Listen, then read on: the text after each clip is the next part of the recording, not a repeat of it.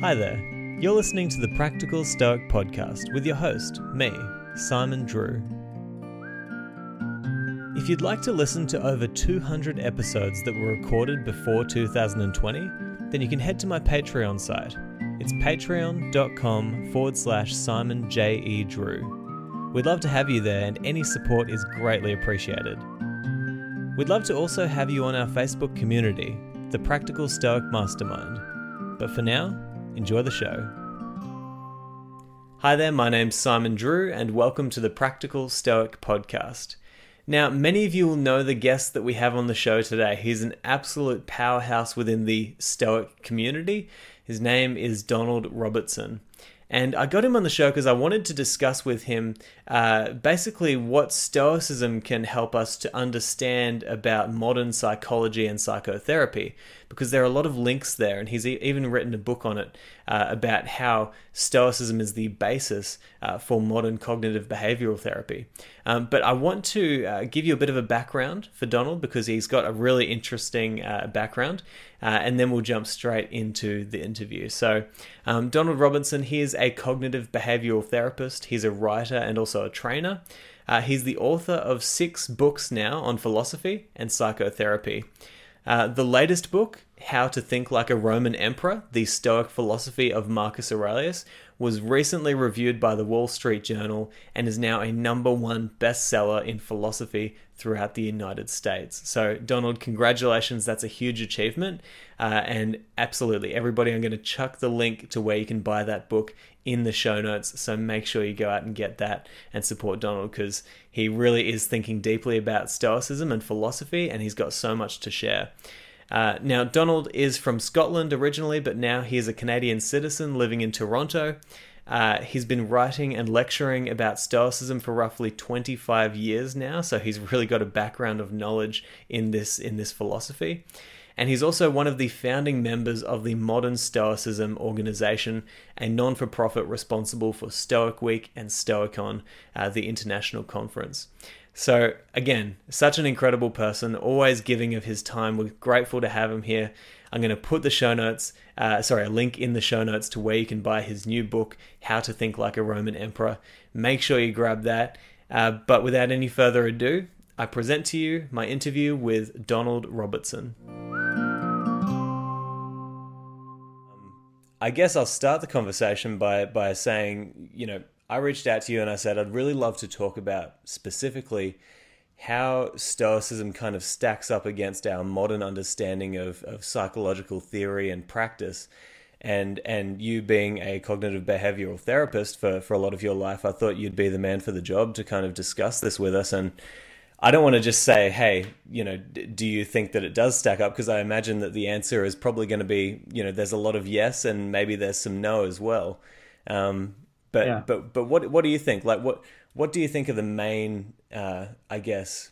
No, I'm just gonna let you. I'm gonna let you dive in and and just tackle that question for me. How it does stack up against our modern understanding. Well, we were just talking before we, we went on air, as it were, about mm. misconceptions of Stoicism, and I think that's a good place to start. Mm. And actually, nowadays, over the years, I've I've come to start this discussion really in the same very simple place, and then everything else I think has to be based off that. Yeah. And it's that there are many words that we use in the English language today that are derived from Greek philosophy and have lost their meaning over time. Mm. So Epicureanism today means enjoying fine food, whereas the Epicurean philosophy in ancient Greece meant enjoying very simple and very plain food. It was almost the polar opposite mm. of hmm. fine dining and things like that. And likewise, cynical or being a cynic, the ancient philosophy meant something quite different from what cynicism means today. Mm. Academic, skeptic, soft, sophist, like a lot of these words change the meaning over time, right? And to distinguish between the two, often academics or writers in general will capitalize one and write the other in lowercase, right? And so mm. when hmm. we're talking about Stoicism, there's a difference, a difference in meaning between Stoicism with capital S and lowercase Stoicism. So lowercase Stoicism has come to mean a personality trait or a mm. style of coping which involves suppressing or concealing unpleasant or embarrassing emotions. Sounded mm. like a dictionary there for a minute, but that's that's essentially what it means, right? Yeah. So it means having a stiff upper lip is what Stoicism has come to mean. And all over the internet, people confuse that with Stoicism with a capital S, the Greek philosophy, mm. which obviously one's just a kind of way of coping with feelings. There's an entire school of philosophy that flourished for five centuries. So it's much bigger, much more complex, much more nuanced, and it formed the basis of modern cognitive behavioral psychotherapy. Mm. And there is some overlap. So the, these ideas are kind of connected, sort of tenuously connected. The the lowercase one's a sort of caricature of the other one. Mm. But in some cases, what people mean by being stoic would be directly in conflict with the ancient Stoics' much more nuanced view about how to cope with our emotions. So that's mm. the first thing. And I say that like, if you want to get right into research, right, it's well known in the field of modern health research and psychology that Stoicism with a lowercase s is a bad thing, right? Mm. Because there are many studies that show that it has negative psychological and emotional consequences as a style of coping, as mm. we hmm. phrase it. It's a what we call a coping style. So there's, a, for example, a questionnaire called the Liverpool Stoicism Scale. There are other questionnaires that are used to measure attitudes, such mm. as like relating to, to people concealing or suppressing their emotions. And we know that generally, uh, you know, for example, that might prevent someone with a, f- a physical illness from seeking help from their doctor or sharing their emotions with their loved ones and things. Mm. So we know that it's quite an unhealthy style of coping. And sometimes that confuses researchers. So we were talking earlier about, you know, talking to neuropsychologists and, and maybe talking to psychotherapists and so on. But you also have to be just as careful when you're talking to experts mm. as when you're talking to laymen, because often many of the experts are, are they're just as likely to confuse these two concepts. Mm. So a lot of experts will say, but we've got research that shows stoicism's a really unhealthy thing. So why are all you guys suddenly reading books about Marcus Aurelius? Mm. And you have to say, well, hang on and back up a bit. Those are two completely different things. They just happen to sound the same. Yeah. They're homonyms, like they, they they're just words that are spelt the same. But one of them mm. means a school of philosophy, and the other one is just having a stiff upper lip. Mm.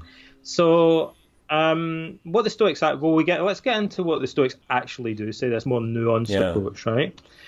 So the way I would explain it, and this is a, bit, a, little bit of a simplification, but it's the easiest way I can think to explain what the Stoics actually say about emotion. The Stoics say there are three types of emotion: good, mm. bad, and indifferent types of emotion. Right. So we know the Stoics distinguish between the good, the bad, and the indifferent in general. And normally, when people talk about emotions, they're focusing on on what the Stoics say about bad emotions, like pathe, um, which is the what confuses people partly is the translation, because by a quirk of the Greek language, they use this word to mean emotion, and, and by that also the, the, the Greeks included what we would call desires. Hmm. So they they are meaning their word um, pathos is, is both broader in some respects and narrower in, in other respects than our word emotion would be. Hmm. So it doesn't map neatly onto our language of emotion. Um, it's also the word that's the root of our word pathology. So it can mean both mm. emotion and suffering or disease yeah. in Greek. And they sometimes use it broadly to refer to all emotion, colloquially, but sometimes they also use this word specifically to refer to unhealthy or irrational emotions. And that's what the Stoics are talking about. Mm. And it, sometimes even scholars, even very eminent scholars, have misread the Stoics as talking about emotion in general and the extirpation or the uprooting of emo- all emotions. When in hmm. fact, they're really talking about uprooting negative, irrational, excessive, and unhealthy emotions as they mm. themselves phrase it.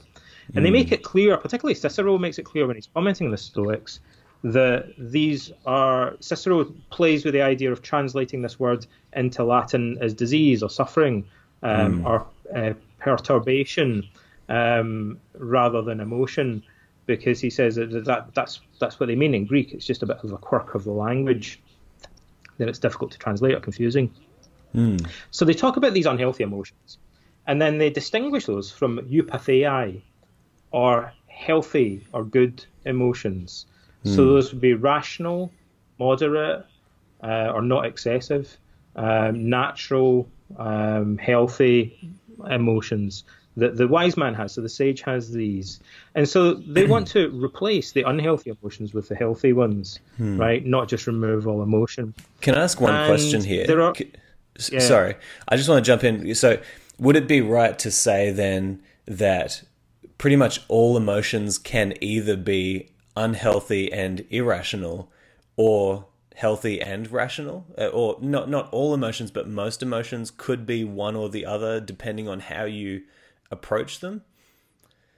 Well, that's actually what I was going to go into next is the indifferent yeah, cool. emotions. Mm. So the three categories, mm. and again, this is where the the translation becomes difficult. Just as an aside, one of the areas where it's hardest to translate one language into another is when you're discussing emotion. Yeah. So if you're talking about medium-sized dry goods, like a table, a chair, or whatever, mm. usually translation's fairly easy from mm. one language to another. But when you're talking about emotion, it becomes complicated because the terminology that the ancient Greeks used for emotion doesn't map directly mm. onto the yeah, terminology okay. that that we necessarily use today. Um, and so they they also talk about what they call propathei, which is translated as proto passions or precursors of emotion mm. or the initial movements of emotion. And Seneca gives us a bunch of examples of these, like blushing, shaking, sweating, trembling. Um, you know, and he even replies it to anger, sort of the initial kind of feeling that precedes anger of irritation mm. or rage welling up. Now, the best way I can think of explaining this is that these are involuntary emotional responses they are automatic. They're not up to us, as Epictetus said, and therefore, um, as as the Stoics say themselves, the wise man accepts them as indifferent. So he doesn't mm. view them as negative things. He doesn't struggle against them or try and suppress them. He doesn't try and encourage or cultivate them. He just views them in a detached manner, just as a natural physiological phenomenon. There's a really good anecdote in a, a, a Roman writer called Aulus Gellius that explains this beautifully. It's just a shame it's not in the main sort of canon of Stoic texts. Mm. But you know, maybe I'll, I can tell you about that later. But there's a little story that he tells, an anecdote that perfectly sums up that this key, crucial point in mm. Stoic psychology. So everything falls into kind of healthy or unhealthy emotions, but then there's also these kind of emotions that, because they're not under our direct control, or just to be shrugged off as, as indifferent. And another way of explaining that, now I'm going into a slightly different topic, right? Mm. The another fundamental aspect of what the Stoics say about emotion that many people get confused by. In our culture, we take for granted a Platonic theory of emotion it's mm. implicit in our whole way of talking about emotion, where we distinguish reason and the passions as two separate faculties. Mm. So when you're talking to people on the internet or psychologists, they often view emotion this way, right? But the Stoics said that's wrong. Like they argued that reason and emotion are intertwined. They're really two different aspects of the same thing, mm. and that when we have passions like anger, the Stoics said it's not just a feeling. Anger is also a cognitive attitude. So anger is an attitude that says you've broken, you've done something wrong, buddy. Like you've done something really wrong. Mm. Like, and the Stoic said it's difficult to genuinely be angry with somebody without also having this attitude or belief that's a value judgment, which might mm. be hmm. mistaken, right? And this was absolutely integral. Like this was rediscovered in cognitive therapy. Now, the irrational, the uh, propathei, the involuntary emotions the Stoics might say we share with animals. Hmm. Like they're kind of physiological. So Seneca says, look, if somebody comes up behind you and goes boo, like you'll jump and you'll feel nervous, right? Your blood hmm. pressure might go up, your heart might start beating faster. But so are you anxious or afraid? Well, you have a kind of involuntary anxiety response, but there's a sense in which it's not actually fully blown fear because you don't believe that you're in any danger. Mm. And as long as you continue to believe that you're not in danger, it will just go away again naturally. Right? It's he compares it to someone poking you in the eye and you blinking automatically, mm. right? Um, but we tend to confuse this involuntary anxiety with the cognitive attitude of fear, that mm. where we actually believe that we're in danger. And and so the, the two things tend to overlap and the, the boundary gets kind of blurred between them. So the Stoics say it's the cognitive emotions, it's the ones where there's an underlying belief that they want to change. And mm. they don't want to change them by suppressing them. but they want to change them by questioning whether the underlying belief is simply wrong, whether it's mm. mistaken or faulty, right? So the example I gave you earlier is if I was angry with you because I thought you'd insulted me behind my back, mm. and then I discovered that that was actually completely wrong, and I realized I just made a mistake, maybe I, I realized I've mistaken you for somebody else, mm. then my anger theoretically should dissipate naturally. I don't have a reason to be angry anymore. Mm. And maybe some of the feelings would continue, but the angry attitude can't as long as I accept that it, it, it's not true. As long as I genuinely accept that's a mistake, I can't really mm. have that belief that you've um, violated uh, a, a, rule and, and uh, uh, committed in an offence anymore. I've changed that and so the, the, the physiological sensations should go away as well. And so Stoics mm. are saying not that we should repress emotions, but we should challenge, question these underlying beliefs, and that's what would transform them into the healthy emotions. But these mm. kind of feelings that come and go, they say they, they're neither here nor there. Like we, we shouldn't be trying to repress or avoid them, because that, that would actually imply that they're bad things. We should mm. be just hmm. shrugging them off with indifference, which is very. Then we get into whole the whole realm of modern cognitive therapy because there are really two strands there. And very brief, I'll just tease that. One is yeah, this definitely. whole idea about beliefs and that being the basis of everything we then do in cognitive mm. therapy. Yeah. And then the other strand is this whole idea about acceptance of certain emotions and, and that being a fundamental strand of modern cognitive therapy as well. And maybe we can mm. we can dig further into what, what the implications of that are. But that's basically a little lecture, if you like, about what the Stoics yeah. actually say about emotion. Yeah, no, I love it, and that's what I'm trying so to do here with these conversations. It's, it's trying to tease out the, not necessarily what everybody thinks Stoicism is, but what is the true essence of this philosophy and how it can can kind of help people. And I wanted to ask, so so so we talk about um, so it's not necessarily controlling emotions. Then uh, in a way, you, you might be able to to delve into this a little bit deeper. One thought that I've been having lately, which has been really, it's been a helpful way for me to approach the emotional side of Stoicism, and and also for my clients who I work with. It's basically um, the idea that it's not about suppressing your emotions it's not and, and and it's not going to happen if you think you can just walk in and all of a sudden you can crush your anger crush your you know sadness crush everything that you know is is in you right now just naturally popping up it's not going to happen. But if you look at it as more of a negotiation between your rational side uh-huh. of of uh, I guess like this is what you want to be living like, and and your emotive side, which is just naturally popping up, like, and so if you do have that anger that comes up, and and all of a sudden you're you're just furious with your friend or something like that maybe it's more of a negotiation between yourself and that anger and saying, well, let's stop and look at you for a moment let's have a discussion about yeah. where you're coming from, why you're here, what do you want from me, um, and is that a good um, and and virtuous, uh, I guess, pathway that you're taking us down? Um, is that similar to how you see it? As in, like it's it's uh, it's actually. Let me frame the question like this: I did hear you say that Stoicism is a long-term solution to uh, to mm. I guess reprogramming your mind is is probably the cheesy, um, you know, personal development version of saying it. But is mm-hmm. that the way you look at it, like a long term sort of, mm-hmm. you might say, a negotiation between you and your emotions, trying to get them into a place where they're more good than bad?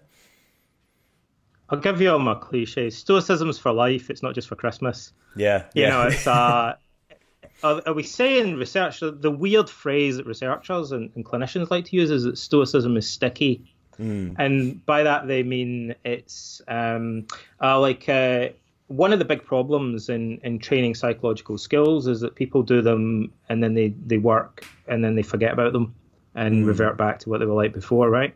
And so stickiness is when you teach someone a skill and they do it for the rest of their life or yeah. for a long time at least, right? And the idea is like if you teach people CBT skills, they're not as sticky as they could be. Like mm. they they work really well, but then a year later, maybe people have just kind of forgotten to do them and they've gone back to their old habits. Whereas Stoicism seems to be stickier because it's almost like a religion or it's a philosophy of life. So it's something people kind of identify with more deeply, mm. and they they kind of immerse themselves in it more than they would with CBT.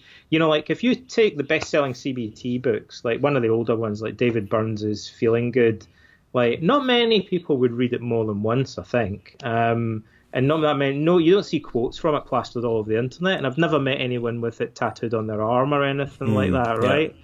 Whereas people get, I, you wouldn't believe how many people I've met who've got Marcus Aurelius tattoos, and yeah. like, um, you know, like they, they, they read the meditations over and over again, and they you see quotes all over the internet. Um, mm. because so there's a big that's important that matters. The very first book I ever wrote in Stoicism, I talked about how that matters to cognitive mm. therapists. That's the holy grail of of psychotherapy in a way, because people are like, to put it crudely, I mean, people are really into this stuff.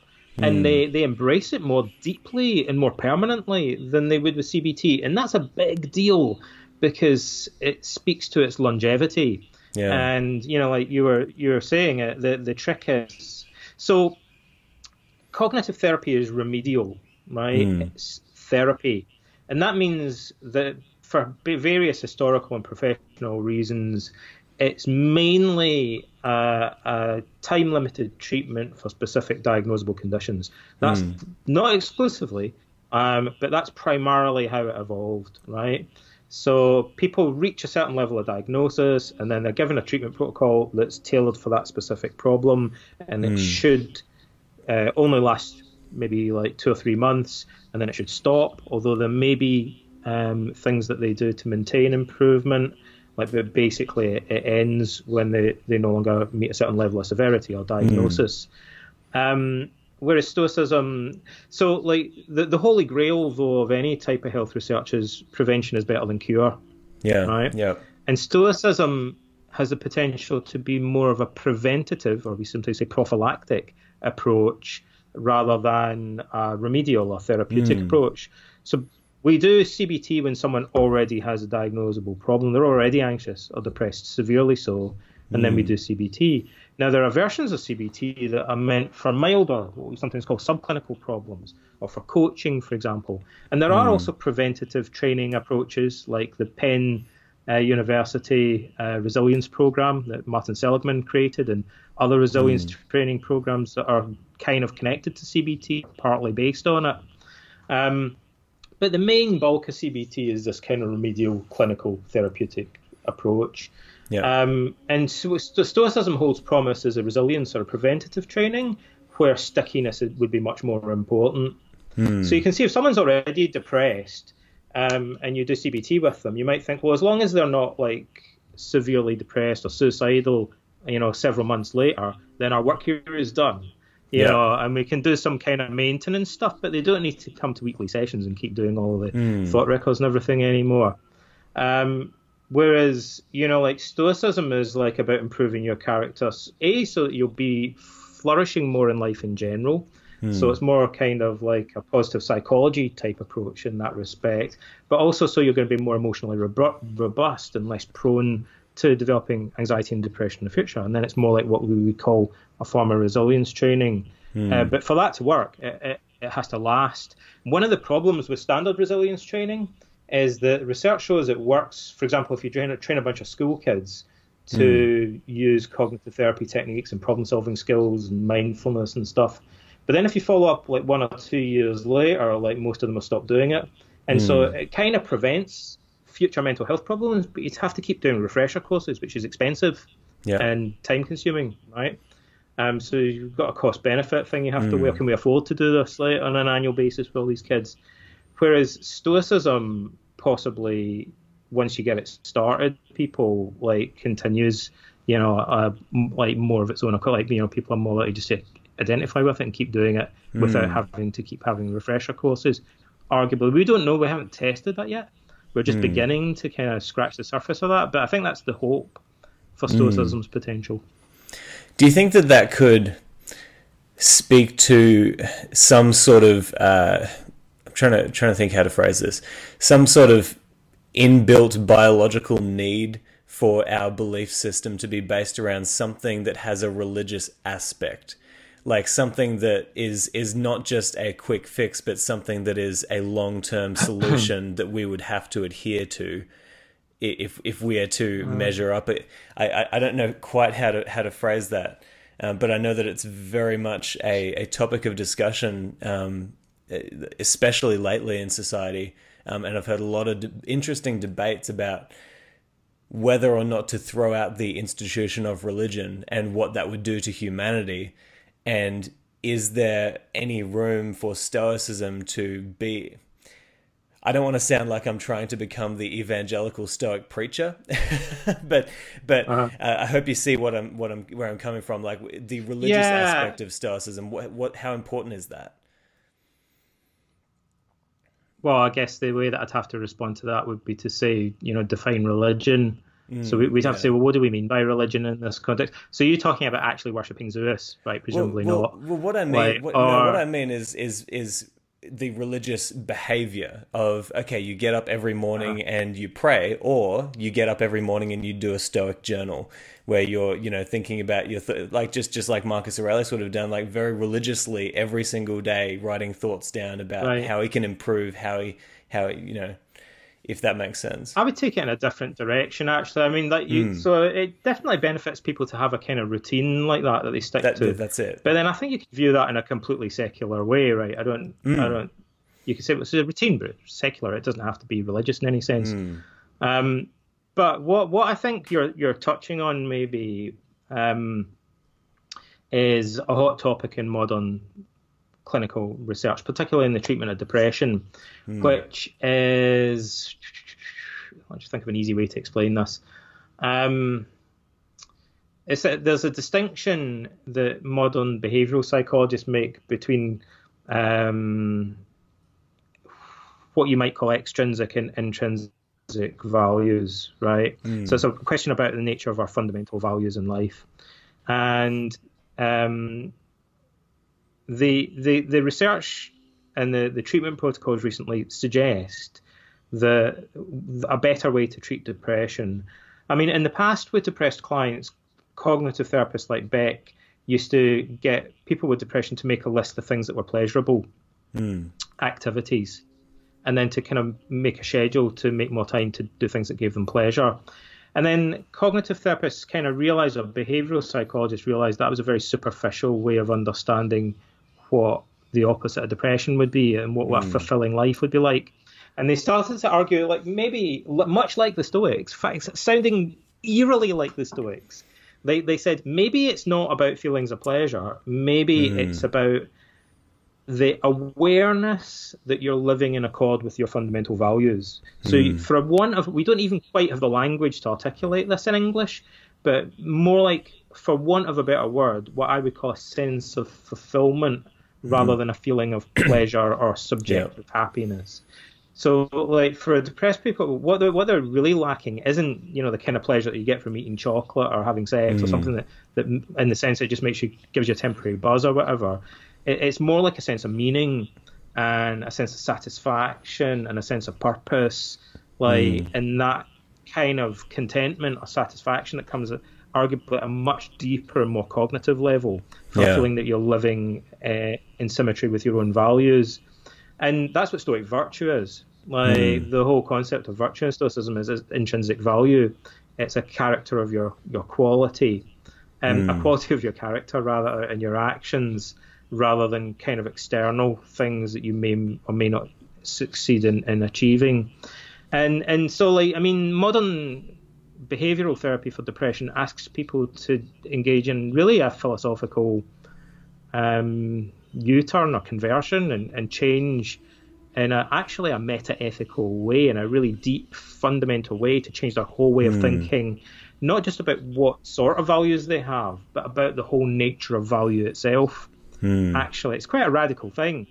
Um, and you know, like the Stoics were saying exactly the same thing. To put it very simply, to really simplify the message, hmm. the Stoics said, "Look, you you're born, you go out into the world, you look around you, and you see people running around after money, hmm. and sex, and reputation, like, and all of the external trappings of fame and uh, success in the world, and you think." I guess that's what must matter in life. Yeah. And everybody talks as if it does and you start to copy them and you start to talk and think like them.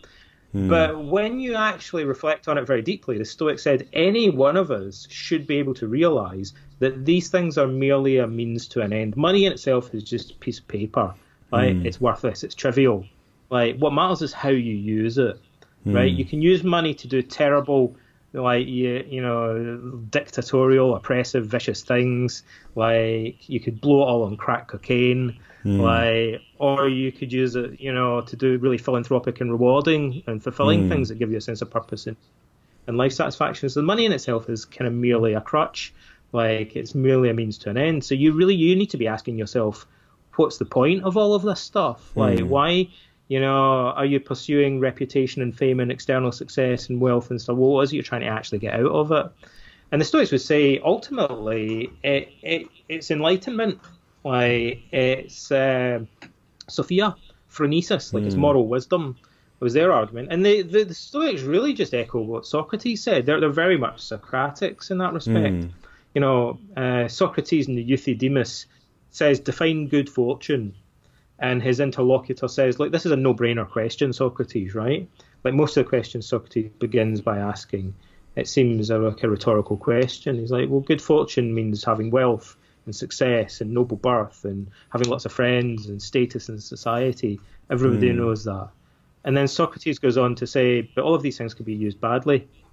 Hmm. Like, and his conclusion then is that these things are merely opportunities and what matters, like a, a good and wise man will use wealth and reputation to do wise and good things, and a vicious and hmm. foolish person will, will use them to do vicious and foolish things. So his conclusion is it, it can only be moral wisdom that makes these other things good and worth having, and it can only be vice and folly that makes them negative or dangerous or harmful hmm. in life. It's the use we make of them that matters.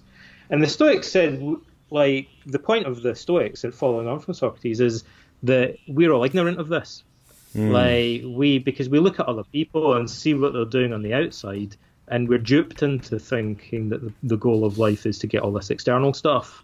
And we all naturally have this kind of natural, as you said a minute ago, almost a physiological or hardwired, ingrained genetic predisposition to forget the meaning of life, to forget that the goal of life is eudaimonia, hmm. or the kind of fulfillment that comes from living wisely um, and in accord with our, our, our fundamental values, preserving the integrity of, of reason.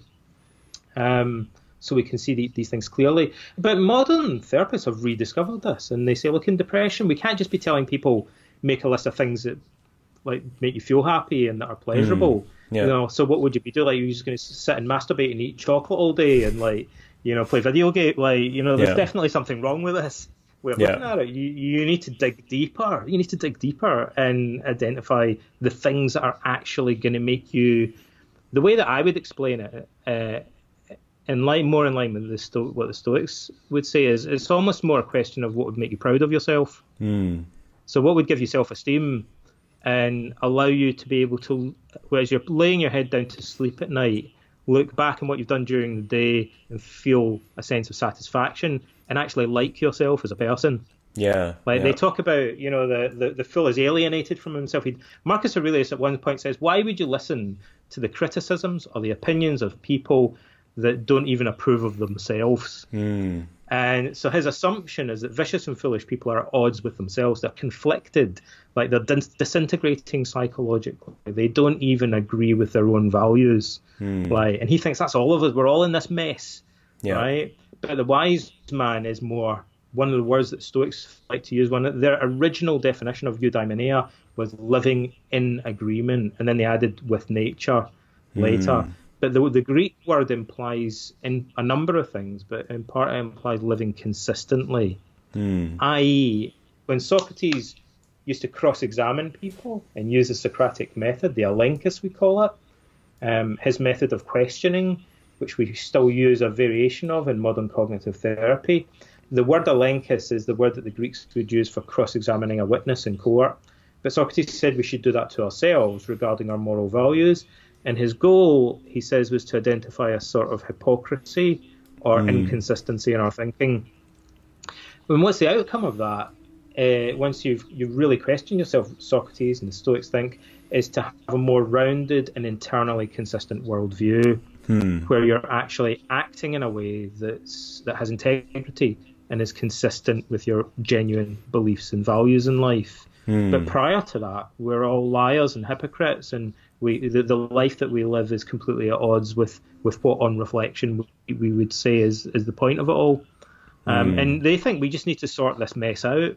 We've got into this mess because the society that we live in, and because this predisposition to be led astray by things that we see uh, going on as a perennial problem.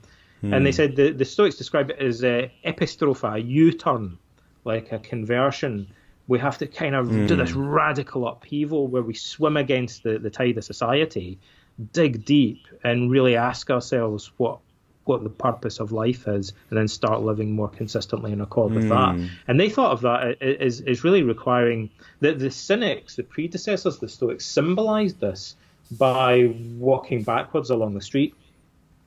Um, or when people were coming out of a theatre, they would walk into the crowd, and they did that partly to train themselves to be yeah. oblivious to criticism and embarrassment. Yeah. But it also symbolized their their whole philosophy of life. They said we need to start to swim against the tide and do the opposite morally of what everybody else around us is mm. uh, seems to be doing. Like they all want money and fame and success and for everybody to like them and stuff. And we've got to shatter these mm. idols and start again from scratch and reconstruct a morality that, that's actually based on, on, on what's in our hearts mm. like in the things that we, we, we genuinely value in life. Yeah, it, it, definitely sounds like the Stoics may have been some of the earliest trolls in society, just walking backwards. Yeah, yeah. But uh, you, you, oh man, you've touched on so many really, really important things that I want to I want to discuss here. The, the first comment I'd make is you you probably did define exactly what I was trying to talk about, which is it might not necessarily be um, a religious aspect of Stoicism necessarily in the metaphysical kind of you know theological way, but in many ways, somebody coming to Stoicism and transforming their life looks very similar to a religious experience in that there is that conversion and then there's that new dedication yeah. to seeing the world through a different shade essentially and and I think I think you probably just you you probably touched perfectly on it, it might be easier for us to now define why it is that Stoicism has had such a resurgence in, in our modern times. Because I feel like we've been sold this bullshit lie uh, to yeah. pardon my friend of of you can be happy you can have yeah. the house you want you can have the car that you want we've been marketed to for so long and and I'm, yeah. I'm seeing this in people people light up when you tell them the truth which is that you have extreme intrinsic value in you as an individual and you have so much more to give the world than just to go out there and get a car, get a house, you know, like people want to know that life isn't just about happiness. It's about going out there uh-huh. and picking up massive responsibility and trying to align with nature, as you said, uh, or like like you know what's true, what's false um, and and to try and essentially uh, contribute to society in a meaningful way that possibly mm-hmm. only you could do. Uh, could could we possibly touch on that that idea of aligning with nature because that's that's yeah. something that I have always run away from in Stoicism because I didn't understand it fully. But um, I think I'm only just starting to get there, and it's actually really exciting because it's something I want to talk about a lot more often. But I'll let you explain a little bit about what the Stoics mean when it when it comes to aligning with nature. Well, the Stoics had this slogan that the goal of life was living in agreement with nature. Um, and in the original Greek, it's actually quite a sort of resonant, symbolic, kind of loaded. It's just a very short phrase, but it's, it's obviously partly it became a lasting slogan because um, mm. in the Greek it, it's very rich in meaning and, and, carries a lot of connotation. And the the the Stoics interpreted it um, to mean a number of different things. Mm. So people often read it and think, "What the hell does that mean?" It's kind of cryptic. Mm. It hmm. meant a bunch of things to them, mm. which are hmm. kind of a little bit hard to translate into to English.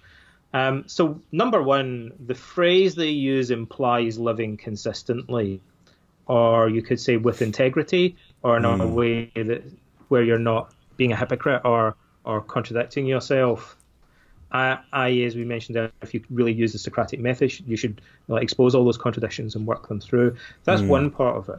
Another part is the uh, the Chrysippus, the third head of the, the Stoa, um, introduced this dichotomy between internal and external nature. Hmm. And so the Stoics clearly believe this is one of their recurring themes: is they go on the one hand you have to do this, on the other hand you have to do that. Hmm. Um, that's the first sentence of the Stoic Handbook of Epictetus. It says, on the one hand, some things are up to us, on the other hand, other things are not. This is a, like an idiom in Greek as well. It's quite common. Hmm. And so Chrysippus said there's internal and external nature. So internal nature um, would be look, what's your fundamental nature as a human being? You, the Stoics often say, if you want to know what the goal of life is, you have to first of all ask yourself, what what am I? Like mm. Marcus talks about this a lot. He says, you know, like who am I? What am I? Epictetus raises this question to his students as well. You know, are you like just an animal? Like, are you just like a bunch of organs, like in flesh and stuff? Mm. You know, what what's the core of your identity? And that what the Stoics want to argue is that the the core of your being is self consciousness and your ability to reason. Mm. You know, not necessarily like the reason maybe isn't quite the right word. Um, they what they mean is this kind of broad um, ability to be self-aware and use language and, yeah. and think in general, right? They don't just mean we're logic machines. They they mean something more like what what we would mean. What's more kind of common sense, if you like. The uh, what distinguishes us from other animals and what's at least to some extent, and, and what's really the core of our identity is is our ability to think and mm. and to exhibit self awareness. Um, so the Stoics might say, look, you know, you could imagine what would you rather lose, your body or your mind? Like mm. if you could lose your body but carry on with the, the, like the body of a robot but still have your mind intact, would you rather mm. have that or would you rather have like go insane and have your mind destroyed but your body continues? And they think hmm. it's self evident that most people would rather preserve their mind because that's what they identify with. Hmm. Like you know, they might not be keen to lose their body, but they they feel as if they kept their body but lost their mind, then they might as well be dead, mm-hmm. by yeah. because they don't really exist anymore in a sense.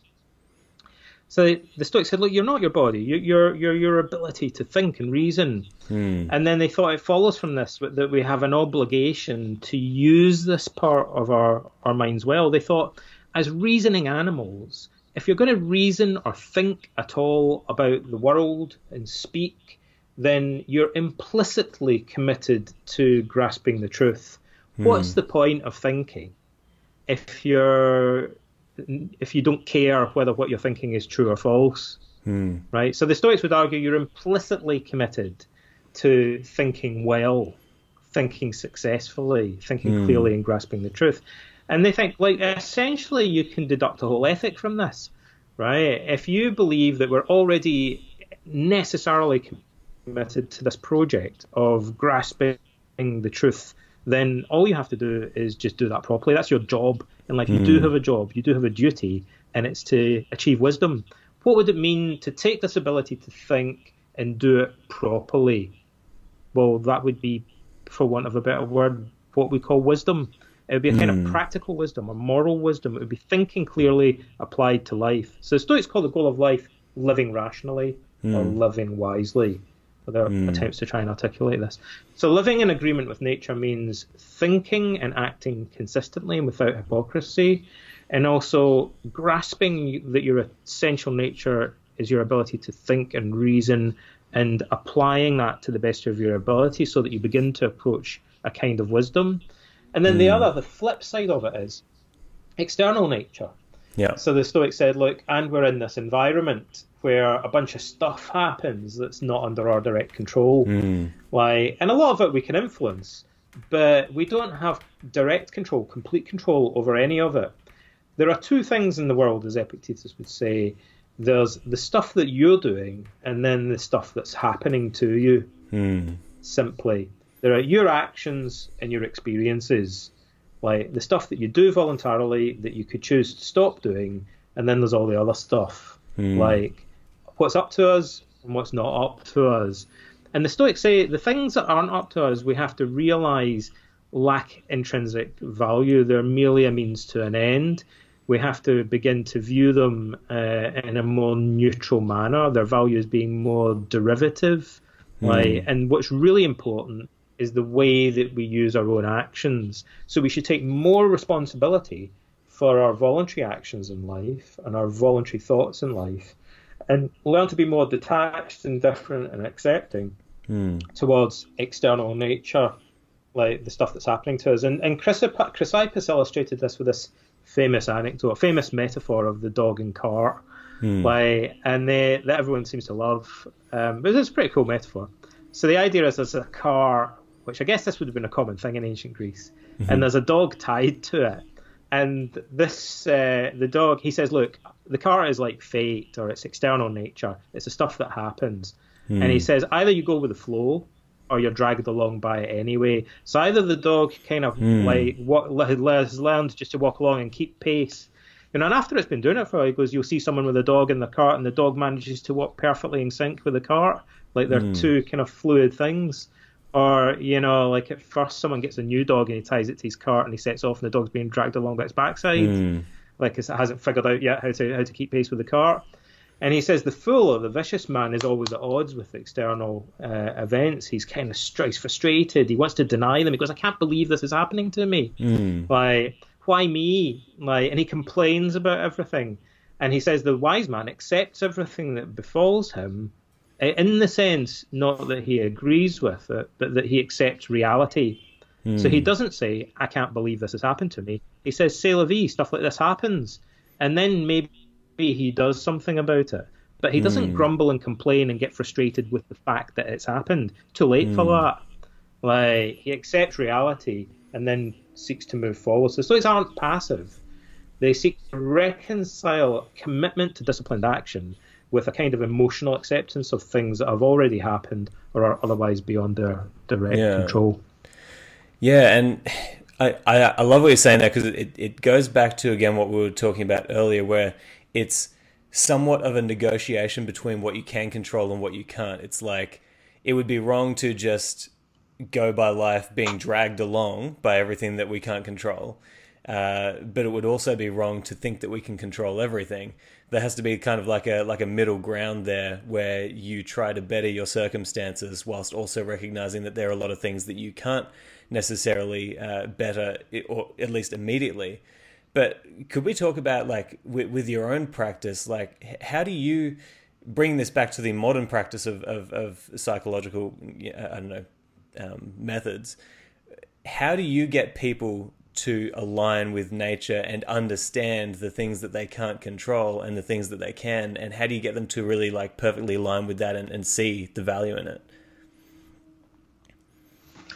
Well, that's a very big question because the way that you would do these things in practice is actually quite diverse. Like, so for example, Mm. I'll give you an example like of how diverse it is. When I wrote my first book on Stoicism, I, I reviewed all of the psychological techniques that I could find in the Stoic literature, and I compared Mm. them to techniques that I found in modern cognitive therapy. And then I, I never numbered them, but I went back uh, not a few years ago and had another look at it. I thought, I'll count them, and there were about 18 Mhm. distinct psychological strategies that the Stoics mention. And that's Mm. aside from the fact that those each one of those might be applied in a number of different ways. When you're working with a real person, you might do a combination of those things. So there's a whole, in a sense, there's like a, a whole complex variety of things Mm. that you might do with an individual. But um, like I'll, I'll I'll give you an example maybe that, that helps a bit. My my specialism is treating anxiety disorders, Hmm. and uh, I'll give you I'll tell you a little story about how this would apply in practice to anxiety because Sure. it might not be obvious at first. And we didn't talk a lot about modern cognitive theories of emotion, but this will kind of touch on that. So this brings us Hmm. right back round to to where we started in a sense great where we were talking about the theory of emotion. So, uh, let's start off with a simple slogan, if you like.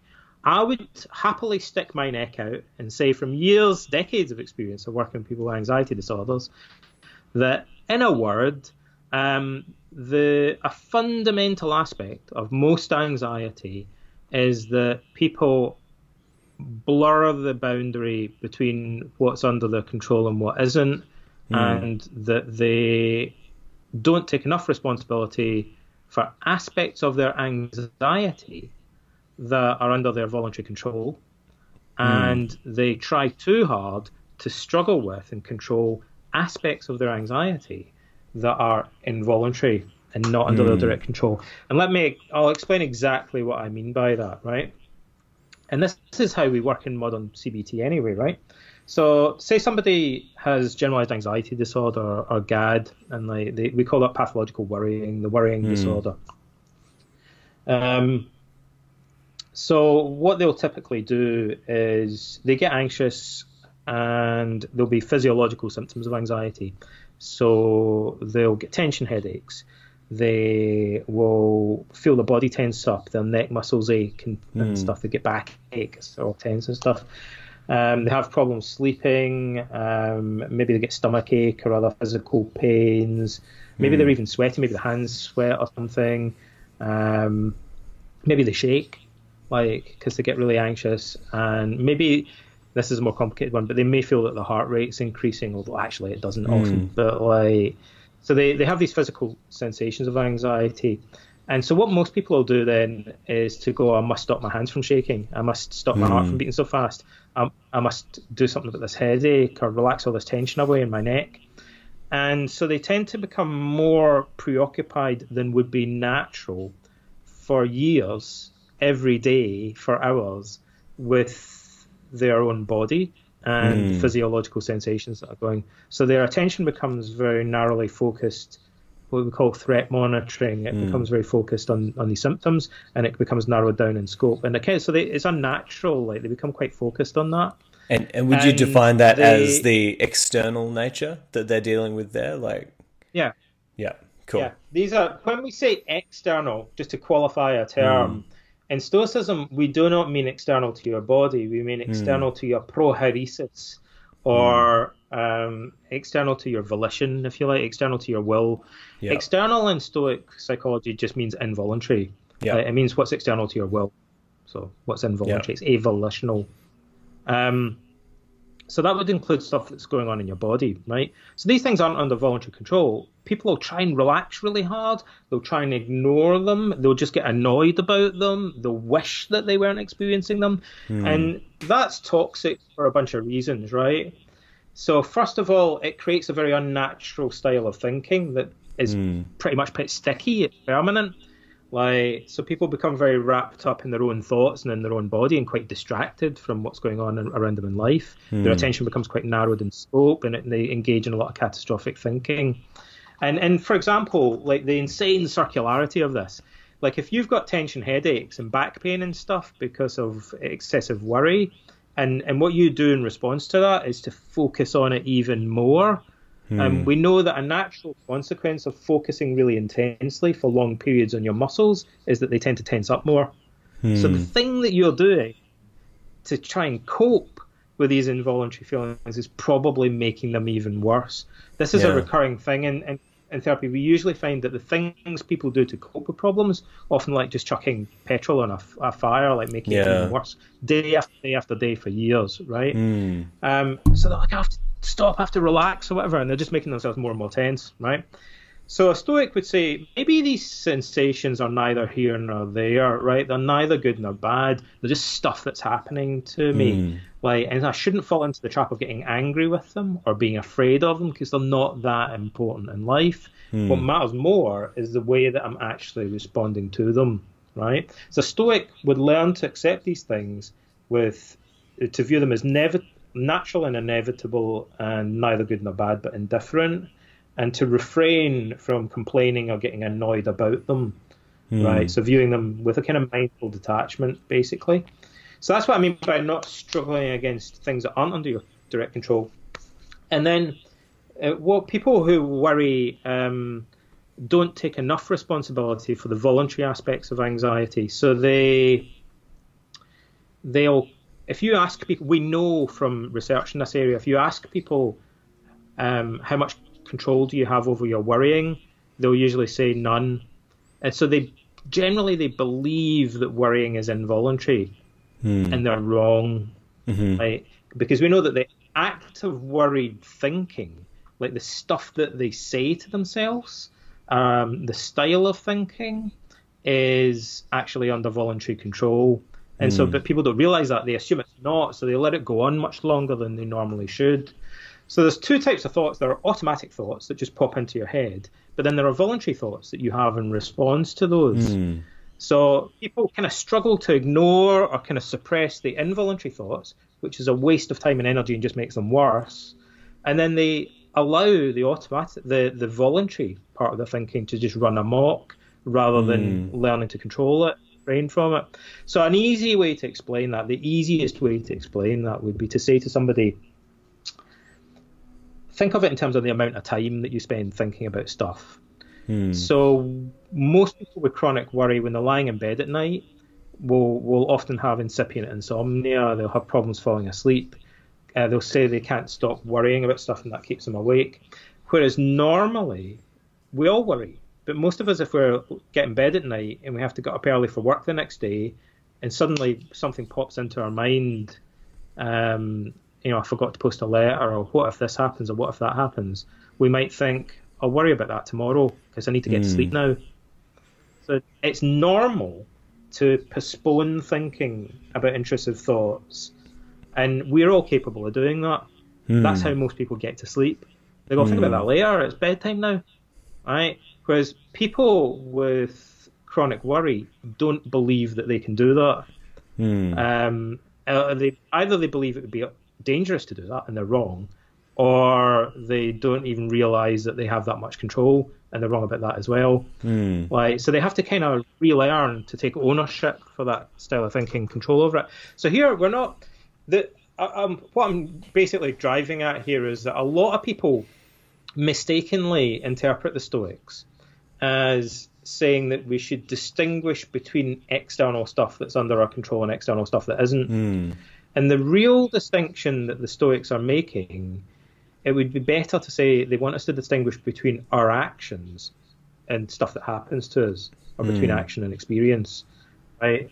Between the stuff that we have direct voluntary control over and everything else. Hmm. Like everything else, the Stoics think we need to accept isn't entirely under our control, and we only control other stuff through the medium of our actions anyway.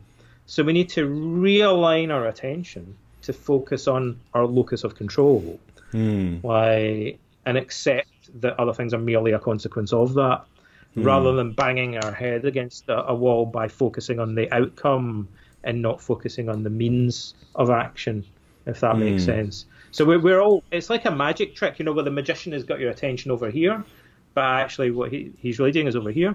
Like anxieties like that, we're looking in totally the wrong direction. Hmm. We're ignoring the bit here that we could easily just change, and we're banging back for years. People are banging their head against the wall, like trying to to fix the outcome, like over which they don't have complete control, and then hmm. doing nothing to change the bit that they actually have control over. Like Yeah. and literally teaching that can can change things within a, a day. You know, when people have the realization and realize that they've been duped by this kind of illusion, like, and they kind of, you know, do a turnaround and, and realize where they should actually be focusing, focusing their attention. But the Stoics knew that two and a half thousand years ago.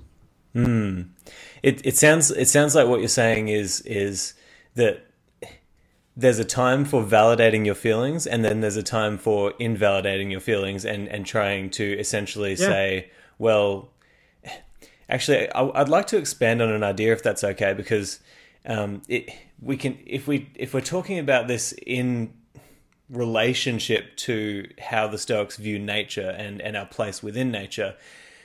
Something that my dad always used to say, which is really interesting thinking about it now um, with talking about Stoicism, is that uh, we grew up on a farm, and so if if you leave the farm for a few weeks and then you come back, you'll see that nature is slowly creeping up, trying to take over everything that has been built on the farm. So you know the grass will grow taller, Yeah. the trees will grow bigger. You know you're not pruning things, and the vines will start growing up the house. And it's like this could happen in a rainy season in the matter of literally weeks. That nature just starts taking over everything that's been built.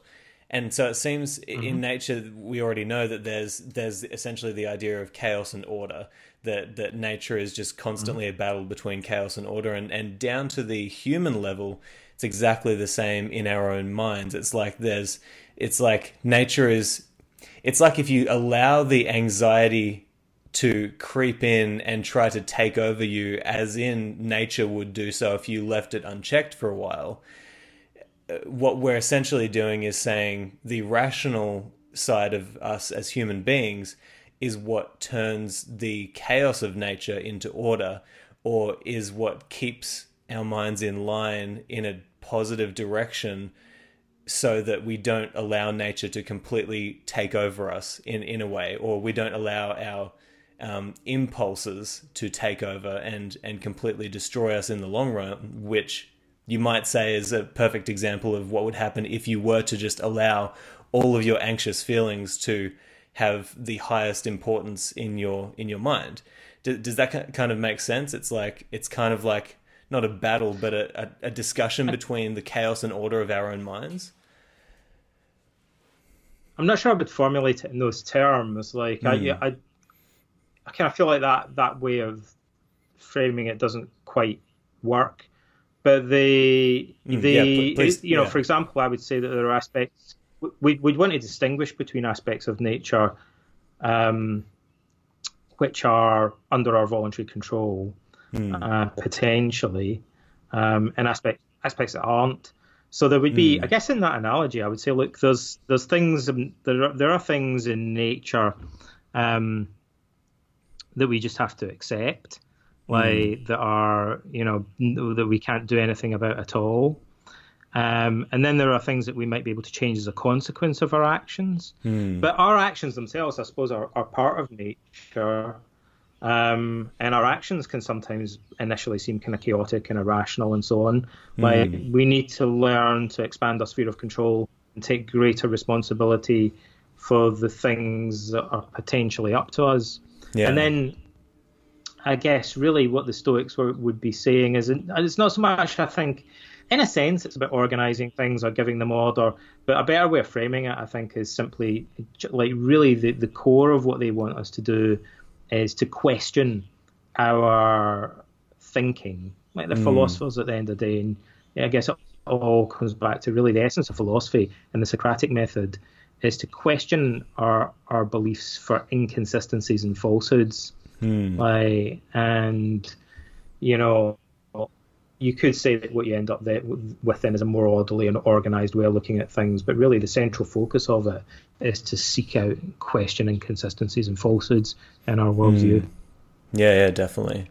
No, I love that, and that that's kind of that's kind of where I I I see it um, in terms of the chaos and order, and and and a, and I'm trying to formulate it in a way that that actually makes sense. But but in other words, um, when you think of somebody who is in a state of chaos, that to me, like when I see somebody like that, it's usually somebody who has very ill formulated opinions and beliefs. Um, you know, doesn't necessarily use rationality to uh, to I guess um, overcome those um, those what we might call the bad emotions or the emotions that have gone bad um, and you know they immediately assent to every single impression that they have.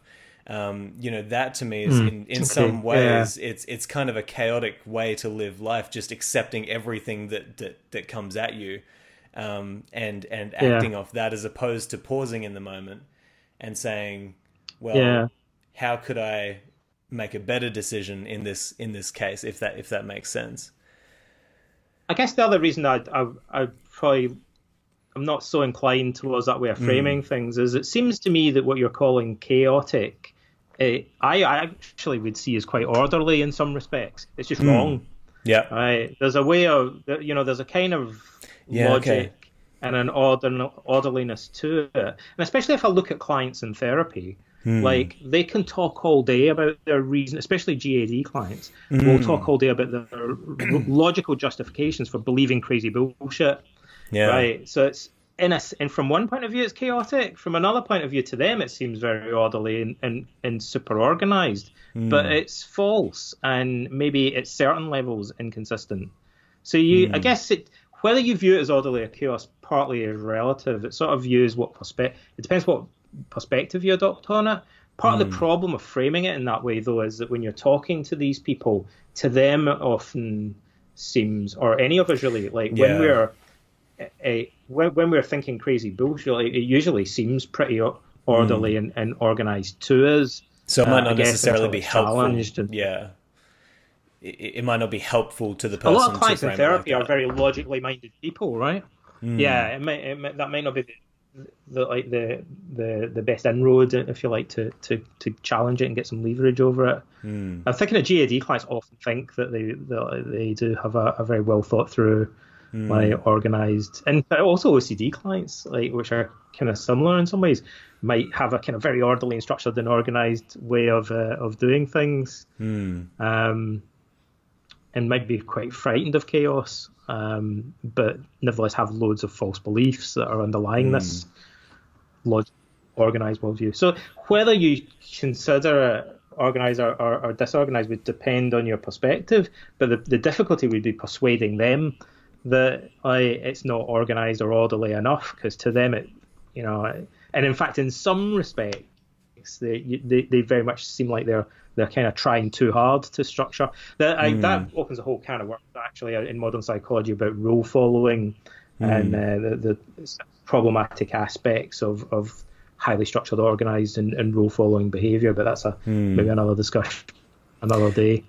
Yeah, definitely. No, well, I'm as you know, as I've said from the start, I, I want to have many more of these discussions, but I, I think that that might be one of the reasons why Stoicism can be so effective with these sorts of cases. It's because our emotions do seem extremely real on almost every single level, right? And and it's and to get somebody to see that there's a different way of framing the world than the one that they're currently uh-huh. in is I mean it's it's it's incredibly difficult and we know that it's difficult because it's difficult to do with ourselves like like for me i've i've i've seen mm-hmm. over my life that and and i just tell my wife this now i'm like listen if i'm thinking something that you think is probably an incorrect way to think um, you can tell me all you like, but in the end, it's probably going to take me at least six to ten months to fully, to fully change. And, and I've changed my opinions and the way that I see the world on many, many different ways.